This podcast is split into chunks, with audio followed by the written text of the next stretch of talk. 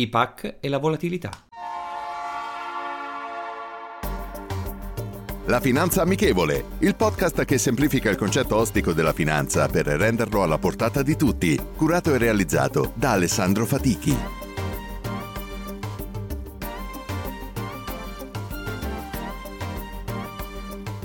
Benvenuti ad un nuovo episodio della Finanza Amichevole.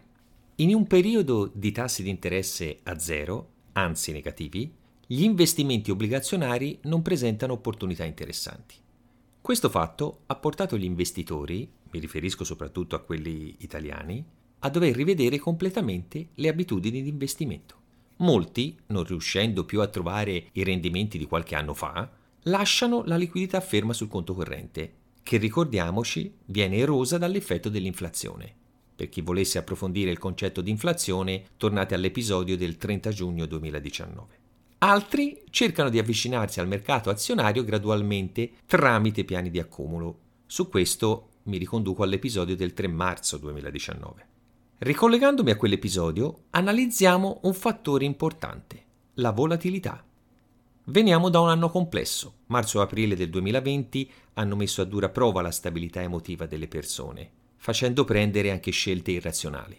Dopo 365 giorni ci troviamo di fronte a mercati azionari che hanno raggiunto in alcuni casi i massimi storici, il che per molti è considerato un grado di rischio e li rende ancora più titubanti a investire i loro risparmi.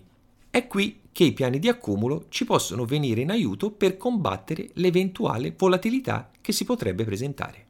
Quindi la volatilità non deve spaventarci, anzi può essere un nostro alleato Partiamo con spiegare cos'è.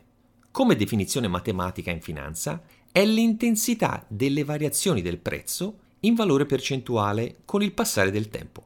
Quanto oscilla il valore e quanto si discosta dalla media storica dei valori precedenti come detto in percentuale. Per fare un esempio, parlare di una volatilità del 10% di un titolo, un indice, una valuta o qualsiasi riferimento significa che questo è stato il valore medio che si è discostato dalla media complessiva dei valori di un determinato periodo.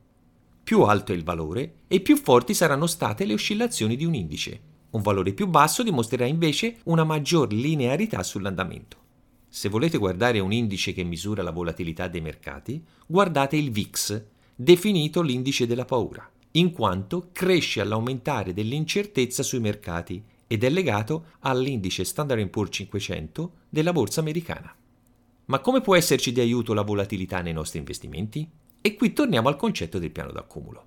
Indipendentemente dall'andamento dei mercati, anche in presenza di forte volatilità, accumulare gradualmente e periodicamente permette di mitigare quelle che sono le variazioni dell'attività sottostante che vogliamo acquistare, sia che si tratti di singoli titoli oppure di quote di fondi di investimento.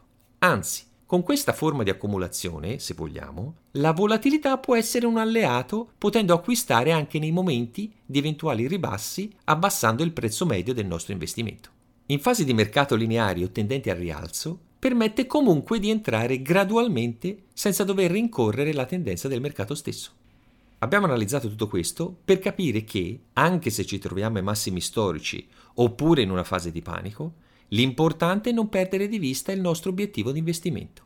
Siamo in una fase storica mai vista prima, soprattutto per gli investitori italiani abituati al tasso, ma possiamo cogliere ugualmente gli aspetti positivi, cambiando le nostre abitudini e la programmazione per i nostri risparmi. La citazione di oggi è la seguente. Come ci si può attendere dalla borsa serietà e affidabilità, dato che nella maggior parte delle lingue è un vocabolo di genere femminile? Raoul Bouchard Rendiamo la finanza amichevole. Vi aspetto.